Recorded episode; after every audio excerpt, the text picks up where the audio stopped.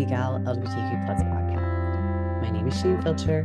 I use all pronouns, and I'm the executive director of the LGBT Bar Association and Foundation of Greater New York. This is the final Law Notes episode, the December 2023 Law Notes episode of the podcast, and it's my pleasure to be joined by Professor Emeritus Art Leonard, Chief Editor and Writer of Legal's LGBTQ Plus Law Notes.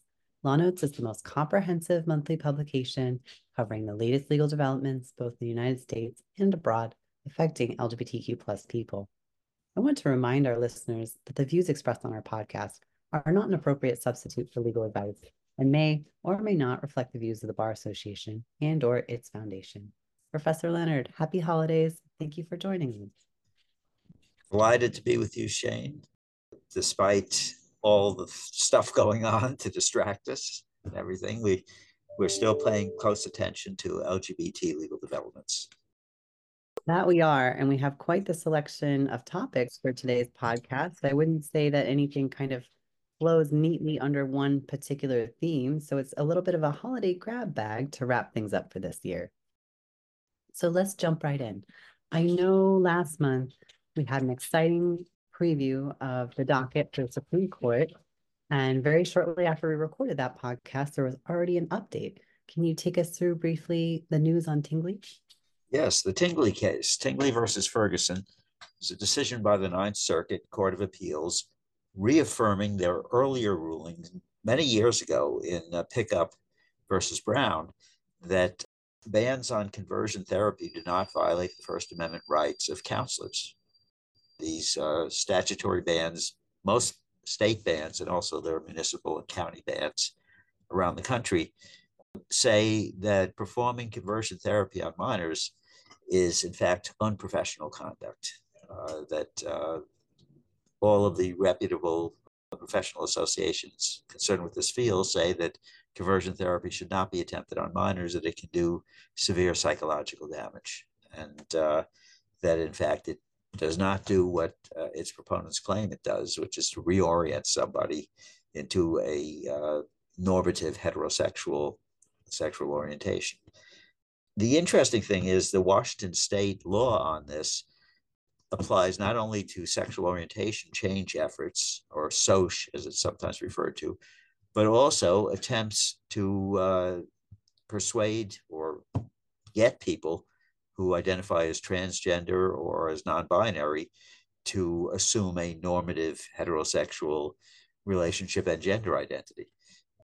And that seems to be what set off Justice Thomas in his dissent from the Supreme Court's denial of cert in the Tingley case, which took place on December 11th.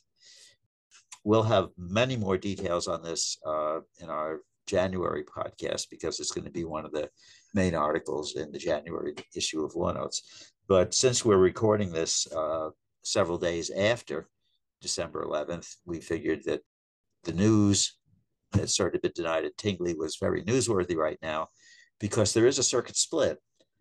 Uh, at least some people think there's a circuit split because the 11th Circuit Court of Appeals, unlike the Ninth Circuit in, in Tingley, the uh, the 11th Circuit takes an opposing view in a case called Otto versus City of Boca Raton, uh, where it was a municipal ordinance, but there are many different grounds on which you could say the municipal ordinance was questionable, including the fact that regulation of licensed counseling is a state rather than a municipal function.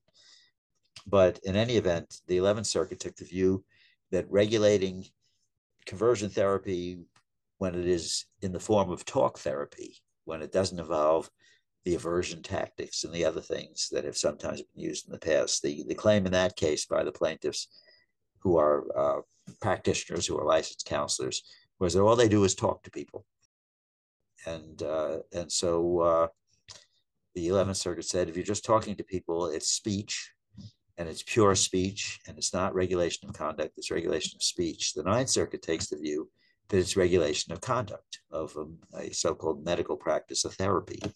And I like to put the word therapy in quotation marks because therapy tends to connote making people better when there's something wrong with them.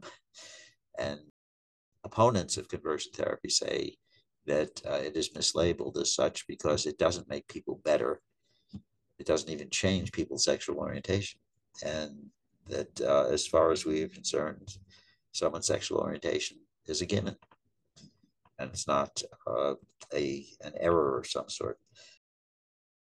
We'll have more about that next time. But the important thing to note as a side to this is that this was the one of the cert petitions that we discussed in the October November issue that seemed most likely, if it was granted, to be able to be argued and decided this term of the court. The term of the court runs from the first Monday in October to the end of June. And uh, generally, cert petitions that are granted much after mid to late January will not be argued in that term of the court uh, because uh, once the cert petition is filed, then the petitioner has a substantial period of time to file a brief on the merits, uh, as opposed to the cert petition, which was narrowly focused on the issue of whether this was a cert worthy case. But here is the chance for them to make their case. And then for the respondent to file a reply, there's an additional period of time. And then a response to the reply can be filed and amicus briefs can come in. And by the time you're done with all that, you've probably hit the ceiling on the number of cases the court will hear arguments on in the current term. So there are cert petitions pending in other cases that we discussed in the October November issue. Uh, the earliest that a cert petition among those pending is likely to be decided by the court as to whether they'll grant is probably early to mid January, if then, because uh, there have been grants of extensions of time to file the necessary papers for the file to be complete and distributed to the justices for their conference.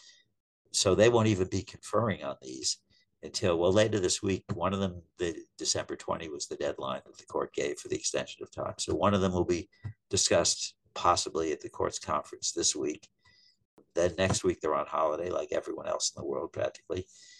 And uh, cert petitions are rarely granted on the first conference that they're distributed. Uh, and the Tingley case itself was distributed nine times for conference before the court made a decision. And that's probably because Justice Thomas was writing his lengthy dissent.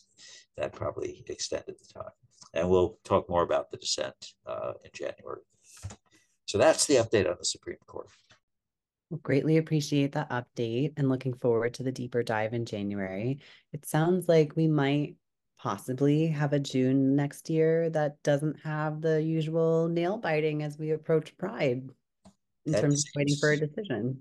That seems likely, unless they rush to grant one of the remaining cert petitions quickly.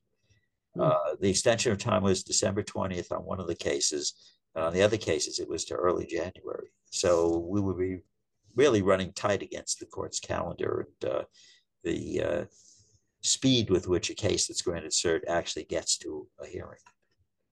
So we'll see. Sounds like we'll have a pretty good sense of where this is going by the time we meet again in January. I think so. Our next topic is actually not a case, but an announcement about Law Notes itself. We had the happy announcement earlier this month that Law Notes is going to be added to the available publications to assist pro se incarcerated people in the New York State prison system as part of the New York State Department of Corrections and Community Supervision, or sometimes known as DOCCS, Law Library Program. Art, do you want to tell us a little bit more about why it is so important to have this resource available within the prison system? Well, it's, it's very important because most uh, people, most incarcerated people, don't have legal representation once they're incarcerated. I mean, they may they may have representation in the criminal process. Uh, they may have a defense lawyer uh, appointed for them, or be represented by legal aid, or may, maybe even if could afford to hire a lawyer on their own who is going to get a fee. But most of the prisoner litigation that we see uh, when we're preparing law notes, and we have a big section on prisoner litigation, every issue, uh, is pro se. And these people are very limited in the ability to access the material uh, necessary to put together a decent pro se complaint that will survive screening. Uh, a pro se complaint is usually accompanied by a petition to proceed in forma pauperis, which means that uh, because of the limited resources, if any, that uh, an incarcerated person has, there may be a waiver of filing fees, but, the judge has to grant that, and they're not always granted. And in addition, many of the people who file these pro se uh, cases need uh, really need help in order to put something together that's going to withstand screening. And these pro se cases, uh, most district courts refer them to a magistrate judge who is not an Article 3 judge. The magistrate judges are appointed by the court system, not by the president. And the magistrate judges are to screen them to determine whether they state a valid legal claim. And stating a valid legal claim is an art, as all of those who listen to this podcast who happen to have gone to law school are probably aware. It's it's not necessarily intuitive, and there are common errors that are made by pro se uh, people who file their petitions with the courts. Simple errors that, if explained to them, might uh, give them the opportunity to go back and redo it. And in, in pro se petitions, when the judge who's doing the screening feels that there is the nucleus of a story buried somewhere, somewhere in this otherwise perhaps somewhat incoherent and usually handwritten complaint, but they didn't do certain things that everyone should do. Like, for example, if you want to sue the state, if you want to sue the prison for one thing, you can't sue the prison. You have to sue the state because the prison is not an entity that can be sued. But many uh, people who are incarcerated don't realize that. They don't know about jurisdiction. They don't know about parties and standing and all these sorts of things. And in addition, uh, if you're suing particular individuals like the warden or like uh, the correction officer who you feel did something to harm you that violates your constitutional rights, you have to specify who they are and explain what they did that violated your constitutional rights. And for example, you want to sue the warden about something that a correctional officer did, you have to show that the warden had something to do with that, other than being the warden, the uh, chief supervisor of the prison but there is no uh, automatic transference of liability up the chain of command to the person who is the chief administrative officer of the prison. So you may want to sue the prison, uh, the corrections officer. And so you have to say what the corrections officer did. And it's not enough to say, well, they weren't adequately trained. You you have to, if you want to say that, you have to pro- provide more detail other than make sort of a general conclusory statement like that. So writing a complaint that will withstand screening is difficult. Uh, some some magistrate judges actually do provide some help because usually if they if they go through and they see there's a kernel of something in there that this may actually be a valid claim if it's properly done they may provide some explanation in the opinion that they issue and send back to the incarcerated person, explaining what's missing and say, and I will give you 30 days to file a new amended complaint. Be sure to include everything that was the original complaint, but also provide the following information. And sometimes people are up to doing that, sometimes they're not. Uh, every now and then you see a magistrate judge writing an opinion responding to an amended complaint from a pro se uh, prisoner. And sometimes they will actually agree to a petition to appoint counsel. But uh, that's more likely to happen if they actually survive screening. And then uh, there has to be discovery. And it's kind of difficult for an incarcerated person to conduct discovery in a prison. So uh, then you, you probably need counsel in, in most of those cases. Uh, but the point is that the resources available to people in prison are rather limited. And having law notes in the law library database in the New York prison system should be very helpful to prisoners because we try to explain in our accounts of the various cases what went wrong or what went right.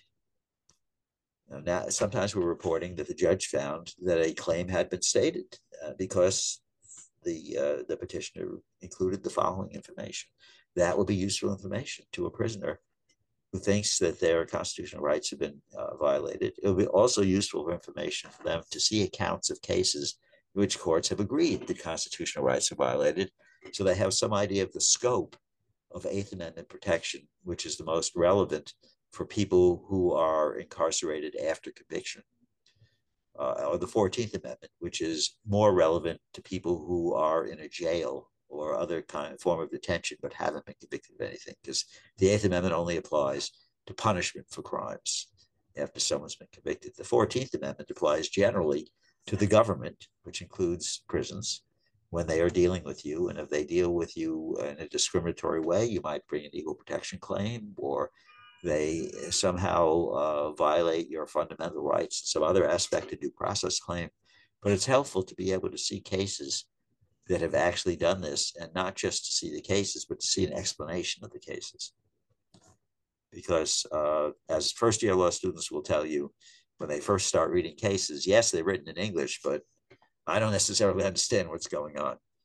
So with someone who doesn't have some basic law training, it would be helpful to be able to read in the law notes. So we were very excited to learn that the court system is going to make this available on their research library, because otherwise, how would incarcerated people get access to it? Uh, it's uh, available on uh, Westlaw uh, under the serials, not under cases, but under under the uh, legal periodicals and things like that there's some selective inclusion of things from the law notes database, but I've rarely seen prisoner cases in there. And I don't think most uh, prisons, or certainly not most jails, uh, give incarcerated people access to the for pay uh, research that's available on, on computers that every law student and lawyer knows about. Well, well said hopefully this will be a tool that helps folks jumpstart their research. We know a lot of the prison facilities are also located in legal aid deserts, so to speak, where there isn't necessarily access to counsel on civil legal issues. And, and also these are generally articles that are written by and for LGBTQ plus attorneys. So it's a really a, a happy piece of news to end the year with to know that we're going to be added to the law library. So, staying somewhat in the same vein in terms of talking about incarcerated individuals, I believe we are moving next to the Seventh Circuit to discuss a recent case. Yes, uh, and this this is a case that points up a circuit split on a very important issue, and that is when you are an incarcerated person and you feel that your constitutional rights have been violated, who can you sue? And if you claim that your rights are being violated by a formal policy of the prison itself or the government, as, as, as set out in a statute, you can sue the government. And there's no doubt about that. You can sue the government, and that could include suing the warden or other people in their official capacities. And the courts take the view of you're suing in an official capacity, you're actually suing the government. You're not suing the individual in their personal individual capacity.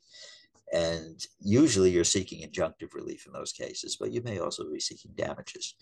Uh, but what about suing individuals in their individual capacity? That is, let's say the harm that you feel has been done to you has been done by a correctional officer, and the correctional officer was not applying a formal policy of the institution or of the state they're exercising their individual discretion to treat you in a way that violates your constitutional rights. Can you sue them for that? Can you use 42 USC section 1983 uh, to get into federal court? And most of the cases we see are in federal court. Uh, to get into federal court to sue a government official for violating your rights, not by applying a rule of the institution. For example, uh, many states had the rule that the prison will not provide gender confirming surgery for an incarcerated person. They just categorically refuse. Well, then you could sue the government and say that their rule violates your rights. But what if they claim that they do provide uh, such care but it's controlled by a particular committee which exercises discretion and decides whether someone is entitled to it and that and the committee turns you down. Can you sue the members of the committee? And there is no federal statute that necessarily says that you can uh, you uh, and and the court has vacillated back and forth over the years on this. There are many cases going far back saying that you can sue an individual government employee, not in their official capacity, but in their personal capacity, their individual capacity. And uh, you can seek an injunction to get them to stop doing what they're doing if it's a continuing course of mistreatment. Or you can alternatively, or in addition, sue for damages for injuries that you have sustained. Uh, but that requires the court to figure out a mechanism for having jurisdiction over such claims. Uh, and uh, the point is that the Constitution, the Eighth Amendment or the Fourteenth Amendment, as the case may be, binds the government. And if you're suing a government employee in their individual capacity, you're not suing the government, you're suing them and trying to hold them liable. Does the Constitution bind them? Well, in the sense that they're required to follow the rules that are established by their institution. But on the other hand, they're in, in most cases that we're talking about, they're exercising their own judgment. They're using discretion. And uh, to hold them liable on a constitutional claim, the court has said in the past, would require the court to come up with some implied right of action because there is no statute that spells this out. And Congress has never cared to, to spell it out in general. There are particular statutes that authorize lawsuits. But for example, the statutes uh, concerned with public employment, uh, whether you're talking uh, state or, or local or uh, you're talking federal, uh, there are some situations where uh, where a particular statute says that uh, someone can be sued, but the case that is sort of the modern precedent that we've all been relying on for uh, quite a long time is Farmer versus Brennan, which was a decision of the U.S. Supreme Court from 1994. Dee Farmer, a transgender person who was incarcerated in a federal prison, claimed that her Eighth Amendment rights were violated because they did not take reasonable steps to protect her from harassment and attacks by other inmates and even correction officers. And she wanted to sue the correction officers who she said had placed her in these situations and had not taken appropriate care to protect her. And she had been uh, physically assaulted, raped, and it was uh, a horrendous set of facts to read about. And she tried to sue various individuals in the prison system, in the federal prison system. And the question for the court was whether there was a right of action to sue them in their personal capacities because she was seeking damages against them. And the court decided that there would be a right to sue if she could show that they subjectively knew about the danger that she was facing and were deliberately indifferent to whether the harm occurred, did not take reasonable steps to protect her, that she could sue in that situation. Uh, but the Dee Farmer case relied very heavily on an earlier case called Bivens. The Bivens case was a suit against a whole bunch of unnamed FBI agents. And the individual claimed that these FBI agents had violated his Fourth Amendment constitutional rights by conducting unlawful searches and seizures in violation of the Fourth Amendment, which generally requires a warrant or requires uh, certainly reasonable cause to believe that someone has contraband or uh, that there's uh, some extenuating circumstances that you wouldn't have time to get a uh, to get a warrant in order to, to conduct a search of something that's going to disappear.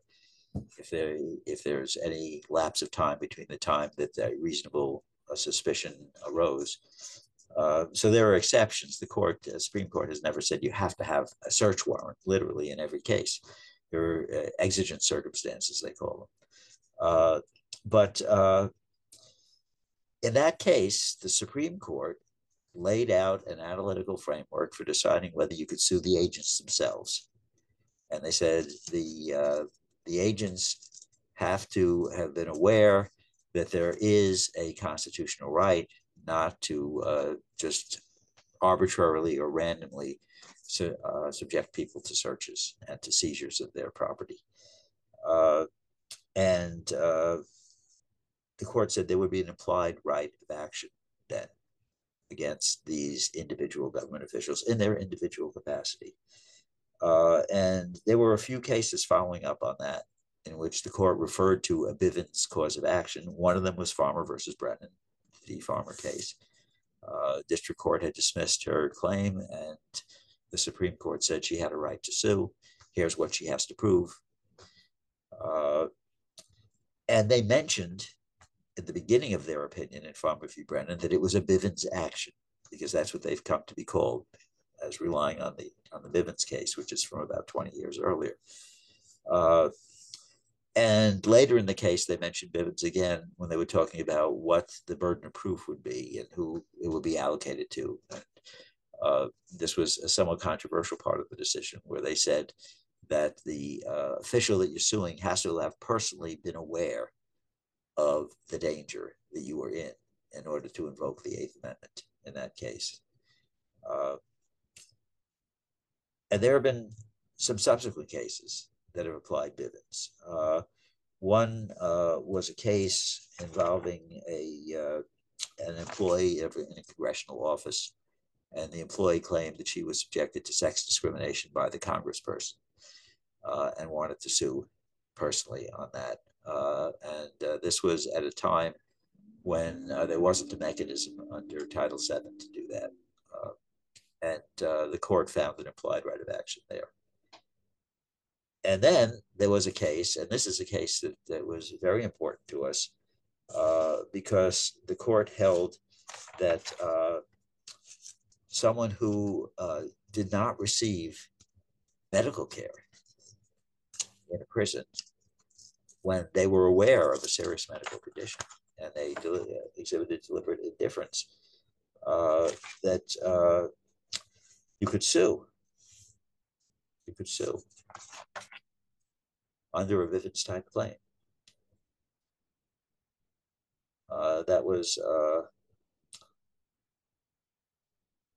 Carlson versus Green.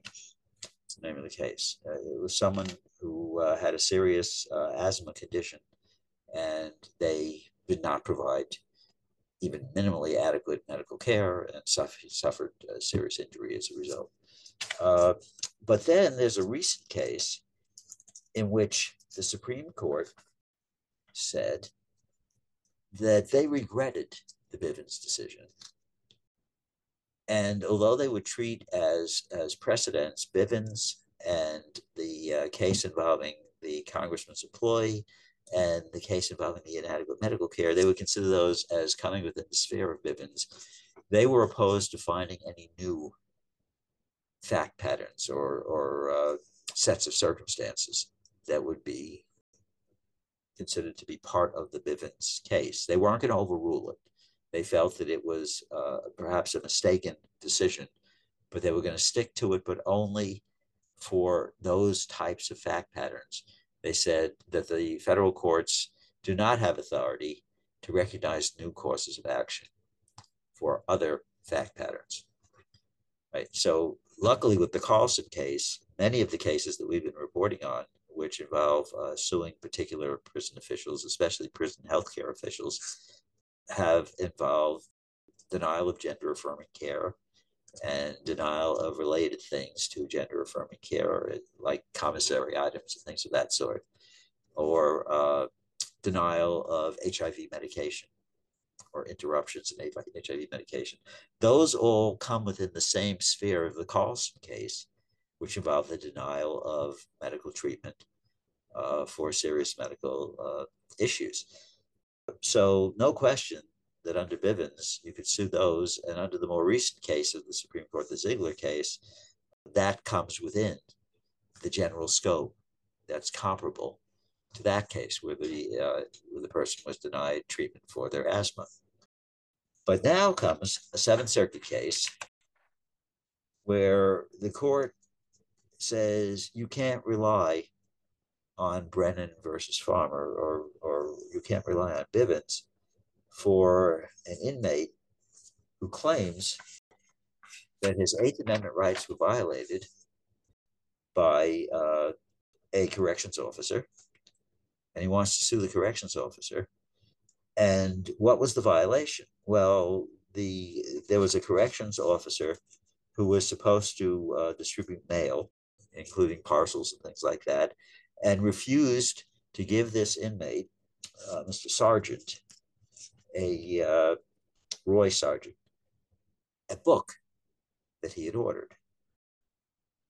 And he filed a grievance against this CO, Ms. Cruz, who had commented on his sexual preferences and refused to give him the books that he had ordered.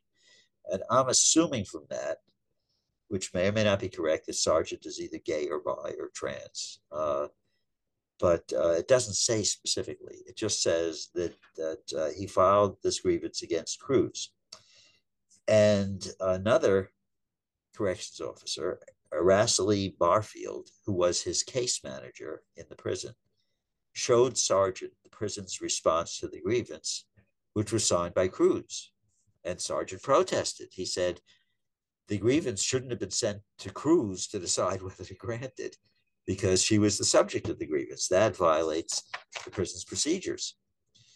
And uh, he was uh, really uh, evidently not particularly temperate in his remarks to Barfield.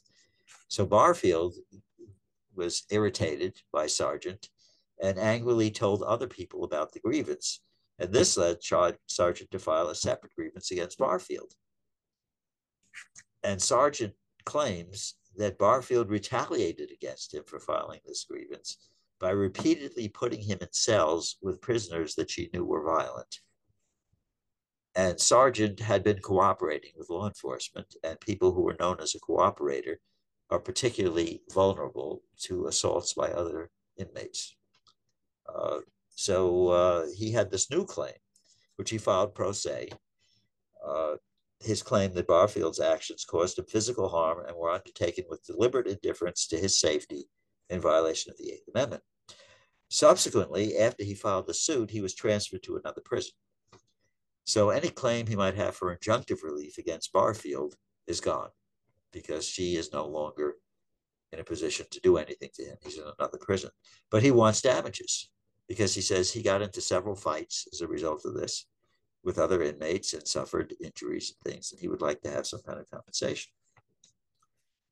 So he filed suit, and he was relying in filing the suit on Bivens, of course, and on Farmer versus Brennan. And the court, the Seventh Circuit Court of Appeals, said that as a result of the Ziglar case and its uh, clear statement by the court that Bivens' actions would be confined to the fact patterns addressed in Bivens and the two subsequent cases that it mentioned. Didn't mention Farmer versus Brennan and Ziglar. The court said, therefore, Farmer is no longer a good precedent because it's not one of the cases that was listed. This means, if this, at least within the Seventh Circuit, and at least one other circuit. The court relied on one circuit, but said one circuit disagrees with us and uh, has allowed uh, claims uh, by prison inmates under under the Eighth Amendment to go under Bivens, uh, because after all, uh, Bivens was used in Farmer, and the Supreme Court has never repudiated Farmer or overruled it. But this Seventh Circuit panel voted two to one that this had this case had to be dismissed, that the district court had no jurisdiction in this case because it didn't fall within one of the three uh, authorized Bivens type fact patterns that the Supreme Court mentioned in the Ziglar case. Uh, and as I mentioned, uh, Mr. Bar- Mr. Sargent filed pro se originally, and uh, along the way, when the case got up to the Seventh Circuit, he had counsel. It's, it's not clear uh, how he got counsel, whether it was through some kind of uh, prison assistance program or whether it was by appointment by the Seventh Circuit, because uh, when cases go up to the Court of Appeals to be argued, uh, it would be rare, I would think, to have a an incarcerated person brought to the Court of Appeals to make it make an oral argument. Although I have a friend who was who was clerking in, in the Second Circuit who tells me that he has seen uh, pro se people argue before the Second Circuit, but I don't know if those were prisoner cases. But he says sometimes they actually win. That's probably because they have a pretty clear cut case. Uh, but in any event, this is a significant issue, and uh, there is a circuit split as to uh, whether Farmer versus Brennan is still good law. Uh, the way I I titled the article in, in this issue of Law Notes, uh, I said, uh, Whither Bivens and LGBT incarcerated plaintiffs, the Seventh Circuit trashes Farmer versus Brennan as a precedent. Uh, and there is a dissent uh, by uh, Circuit Judge David Hamilton. Uh, interesting thing is, the circuit judge who wrote the opinion for the court was appointed by President Biden. And the judge who wrote the dissent was appointed by President Obama. David Hamilton. And, and he said, look, Farmer versus Brennan has never been disaffirmed or overruled by the Supreme Court or even negatively discussed by the Supreme Court.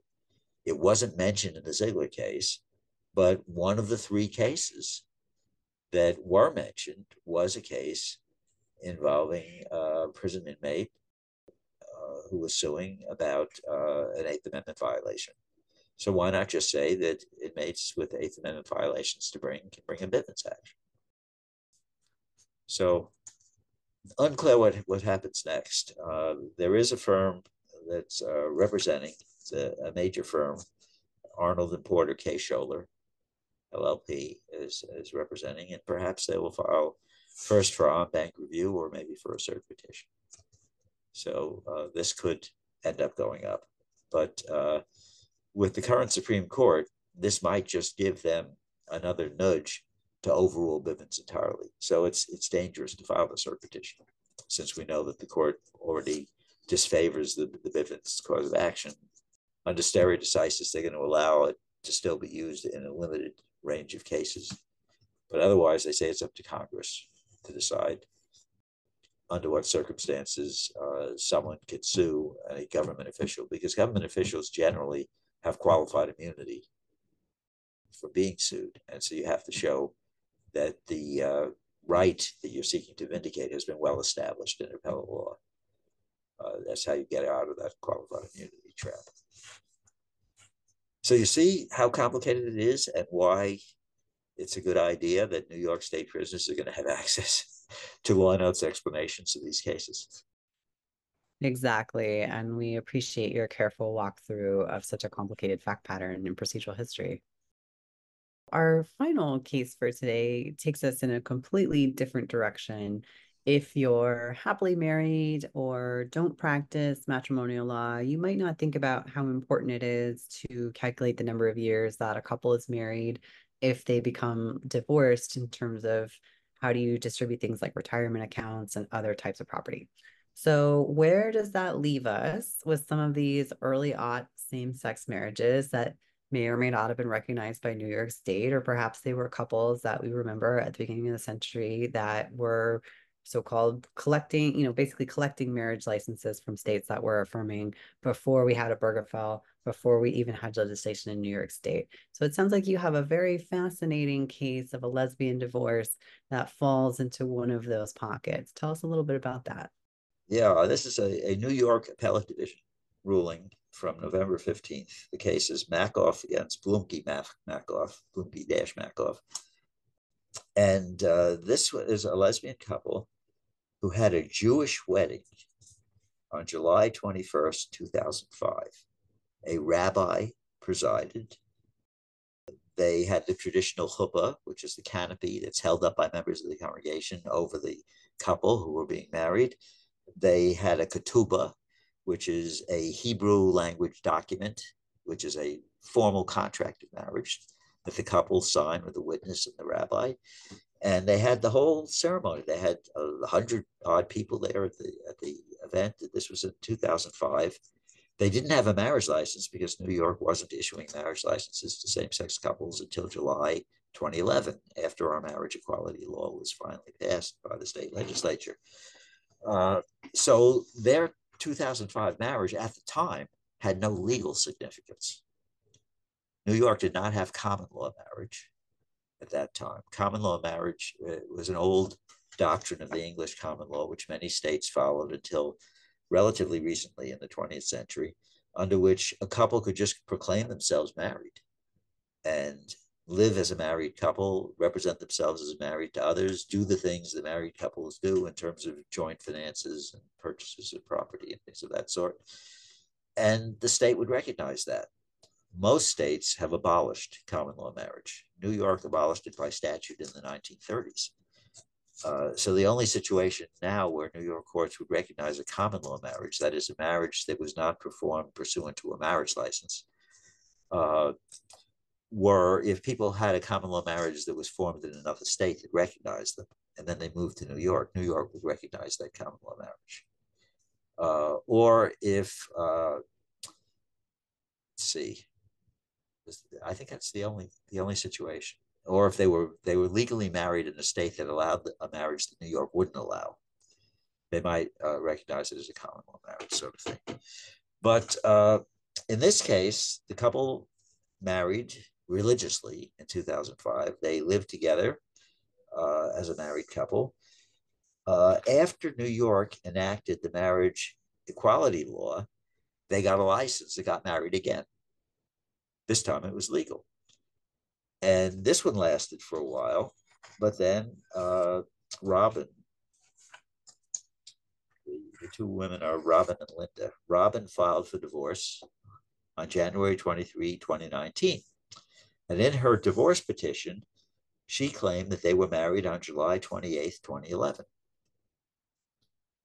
When Linda filed an answer to the petition several months later, she did not refute or dispute the July 28, 2011 date, and the court awarded her certain relief pending a final ruling on the divorce, including temporary spousal maintenance, which suggests to me that uh, Robin was the main breadwinner in that family, uh, or at least that uh, that Linda deeded uh, spousal maintenance. Maybe she didn't have a job or maybe she had limited means of some sort. But at any rate, at some point she woke up, or maybe counsel woke up, and they realized that maybe they should be able to make a bigger claim in terms of equitable distribution of the marital assets if they could date the marriage back to 2005. Now, the judge who wrote the opinion for the appellate division, uh, Justice William Ford, does not go into any detail in the opinion about what the assets are in dispute. But it seems pretty clear to me that there have to be assets that predate the 2011 marriage of some significance, or else Linda wouldn't bother with this. You know, why, why quibble about this? But she wanted to file an amended answer to the original petition, giving uh, the 2005 date as the beginning of the marriage. And if uh, that would be recognized as a marriage from 2005, then any property jointly acquired since then would be marital property. And she might have uh, further uh, claims uh, for other sorts, sorts of assets. Uh, and we're not told what they are. But in any event, the issue is is this retroactive? Is the marriage equality law retroactive? And one thing that tends to support the idea that it should be retroactive is the Obergefell decision uh, from 2015. Uh, in the Obergefell decision, the US Supreme Court said that same sex couples have the same right to marry that different sex couples have under the 14th Amendment of the Constitution, the Due Process Clause. And the 14th Amendment became part of the Constitution after the Civil War in the 1860s. And so an argument could be made that if that right existed, then the failure of the state to allow people to marry was violating their rights all the way back to then. Now, that argument has not necessarily carried a lot of weight, but people can make it. But they wanted to make this argument here that the marriage equality law should be applied retroactively to this 2005 marriage. And the trial judge, Suffolk County Supreme Court Justice John Leo, denied Linda's motion to amend the complaint on two grounds. First, he said the marriage equality law did not go into effect until 2011 and was not by its terms retroactive. That is, it didn't say anything about the legal status of marriages, informal marriages, or religious marriages, or marriages conducted out of state for that matter, uh, that were legal, because New York was not the first state to allow same sex marriage. That was Massachusetts, and that was in 2004. Uh, so uh, he said, well, it says nothing in the marriage equality law about retroactivity. And secondly, he says it would be prejudicial to allow the amendment. In light of the time that had elapsed, that is, many, many months had gone by before uh, uh, Linda asked to file an amended answer with the new date. And he said that uh, she had already been awarded temporary relief after she filed her original answer. That means the case had already gone past the initial pleading stage, too late. Uh, and uh, the appellate division decided in this case that Justice Leo was wrong on both issues. Uh, although the act did not specifically say it was retroactive, what it did say was that for all purposes of New York law, same sex and different sex marriages should be treated the same. And there are precedents under New York law for deeming a marriage that was performed without a license, but otherwise in conformity with New York law as valid for various purposes.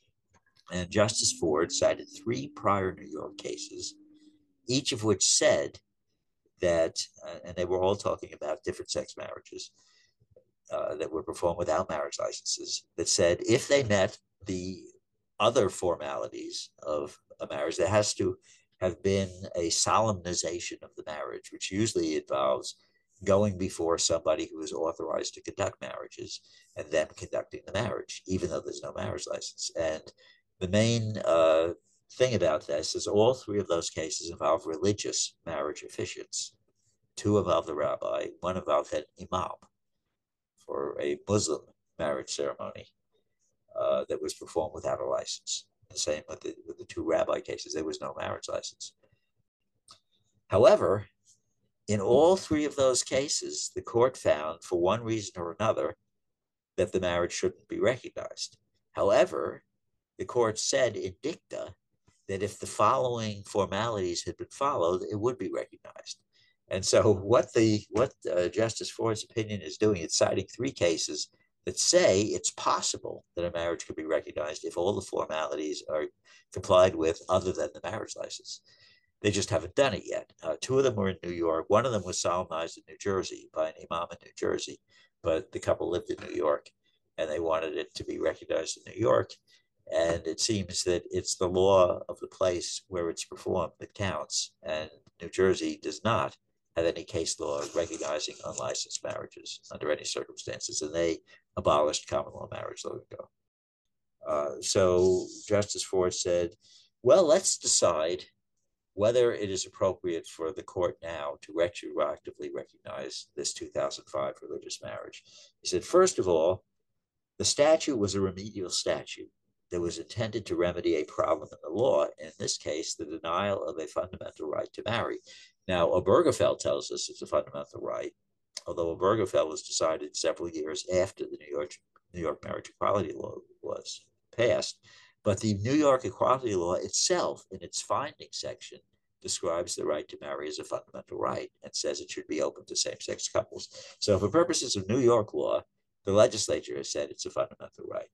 And he said the New York State Tax Department has already interpreted the statute as being retroactive for parties who prove that they would have married had it been possible usually by showing some sort of civil union ceremony or some kind of marriage contract or agreement between them. And there were people who were doing that before we had uh, marriage licenses in New York. Uh, there were people doing living together agreements. Uh, there was a pretty active portion of legal, of practitioners in the family law area who were helping couples do these living together agreements. Uh, they, or some couples who'd had civil union ceremonies. New York City had provided the possibility to register as civil union partners long before the marriage equality law, way back in the 18, in the 1990s. I said 1890s. In the 1990s, when uh, Mayor Dinkins set up a registry by executive order in New York City, and the city under Mayor Giuliani passed a uh, civil union statute people could register under. Uh, so, in terms of proving that they would have married legally if it had been possible, people who entered into those relationships would have a pretty good argument that they would have. Uh, in addition, uh, he pointed out New York courts had recognized same sex marriages that were legally contracted in other jurisdictions before New York had a marriage equality law. In fact, one of the reasons uh, that I and my partner went up to Connecticut to get married was because Connecticut had same sex marriage a few years before New York. And once the New York courts started recognizing out of state same sex marriages, I said to my partner, we should go up to Connecticut, which was the nearest state that was doing it, and we should get married. And he said, What for? We've been living together 30 years. And I said, Well, there are certain legal legal things that flow from that that would be perhaps helpful and protective of both of our interests. So we went up to Connecticut and got married. And then there were people who were going to Canada to get married. Uh, there were same sex marriages in Canada as early as 2003 and 2004. Uh, so uh, New York courts had recognized those. So, taking all these factors together, the court decided Linda's argument for retroactive recognition of the 2005 marriage was not, quote, patently devoid of merit, as Justice Leo had written in his decision. Uh, and therefore, it was improper for him to deny the amendment to Linda. Now, this means that the case goes back to Justice Leo out of Suffolk County, and uh, he has to decide whether they've met all the formalities necessary under this ruling for that 2005 marriage to be recognized. Because remember, uh, two of those prior cases that had dicta, that is, words not necessary to decide the case, that the marriages would have been recognized if they complied with all the formalities other than the marriage license those were cases where marriages were performed by rabbis. So, you know, we're going to have to take a look back. Uh, the case goes back to uh, Justice Leo, and he's going to have to decide, uh, in the first instance, the facts here, whether uh, Linda has a valid claim that her 2005 marriage should be recognized. But she should have been allowed to amend. And the court said the fact that it took her several months to come up with this theory uh, was no reason to deny her right to amend because the, the case had not gone much further yet. Uh, and evidently, there was a dispute about what was marital property here. It was subject to equitable distribution. Uh, so, an important decision, partly because the court says, as far as it could tell, this is a, a question of first impression uh, in terms of a same sex marriage in New York that predated the marriage equality law. And the marriage equality law, of course, was a major component of the court's analysis here of having authority to do this, to recognize this marriage. So a good outcome there, I think, at this point. It's a fascinating case, and it's really hard to believe that this issue hasn't come up sooner. Yeah.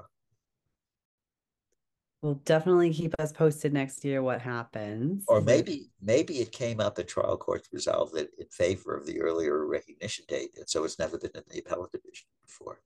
Because mm-hmm. he said there's no appellate authority in New York on this. It's a question of first impression. Good point. Good point. We'll definitely keep us posted on the outcome next year. We had a shorter issue this month, of course, compared to our uh, double stuffed issue last month with October, November combined, and just so much that was happening, as it always seems like there's so much happening. So we got through our cases pretty quickly today. If you have something of note, I would love to hear it. Yeah, this was this is a quickie. Uh, federal district court in Washington State granted summary judgment on a sexual orientation discrimination claim by a married lesbian mother whose verbal and written job offers were rescinded when the employer, World Vision Incorporated, a self described Christian charitable organization, learned of her sexual orientation and marital status. They offered the job to be a customer service representative working remotely from home. She was basically like having a little call center at home you know, uh, she would deal with customers on the phone, and it was basically a fundraising job. Uh, They didn't know her sexual orientation or marital status when they made the offer. She responded to uh, a listing on a website of a position for a customer service representative by World Vision Incorporated. She applied. They interviewed her over the phone. Maybe they had Zoom interviews, uh, but uh, they made her an offer, and they followed up with a written offer. And she emailed them, and this was this was her mistake. She emailed them said, "Hey, we're my wife and I are expecting our first child, and I'm pregnant, and we're wondering, uh, will I be able to take some time off? I know as a new employee, I might not be uh, able to have vacation time right away, but we're expecting." And this blew up at World Vision. They were they were doing all these internal deliberations. What do we do? And they rescinded the, the job offer because they said this violates our religious beliefs we're a Christian organization. We don't recognize same sex marriages. Uh, and she sued them under Title VII and the Washington Law Against Discrimination for discrimination based on sexual orientation. And they raised as defenses the church autonomy doctrine, the religious entity exception under Title VII in the Washington Law Against Discrimination, the First Amendment ministerial exception, the First Amendment free exercise uh, of religion, the First Amendment freedom of expressive association, and the bona fide occupational qualification defense under Title VII. The judge rejected all of them and granted summary judgment to the plaintiff in a fascinating decision. Uh, read about it in the uh, December issue of Law Notes. He went through each of these things and said none of those defenses hold up. She wasn't a minister. It wasn't a religious position. World Vision is the church. So the church and the church autonomy, well, the church autonomy doctrine basically says that the government will not interfere with churches and synagogues and, and mosques, you know, religious uh, institutions of that sort in their internal personnel policies. But World Vision is the church. So it, it doesn't enjoy church autonomy. And as far as the Title VII religious entity exception, that's an exception to the rule against discrimination based on religion. It doesn't excuse religious organizations from the obligation not to discriminate based on the other characteristics listed in Title VII race or color, sex, and national origin. They still can't uh, discriminate on that basis. So uh, and and she's not a ministerial exception. She was a you know a telephone person dealing with fundraising. She had nothing to do with the religious activity of the organization. So it's a very interesting case.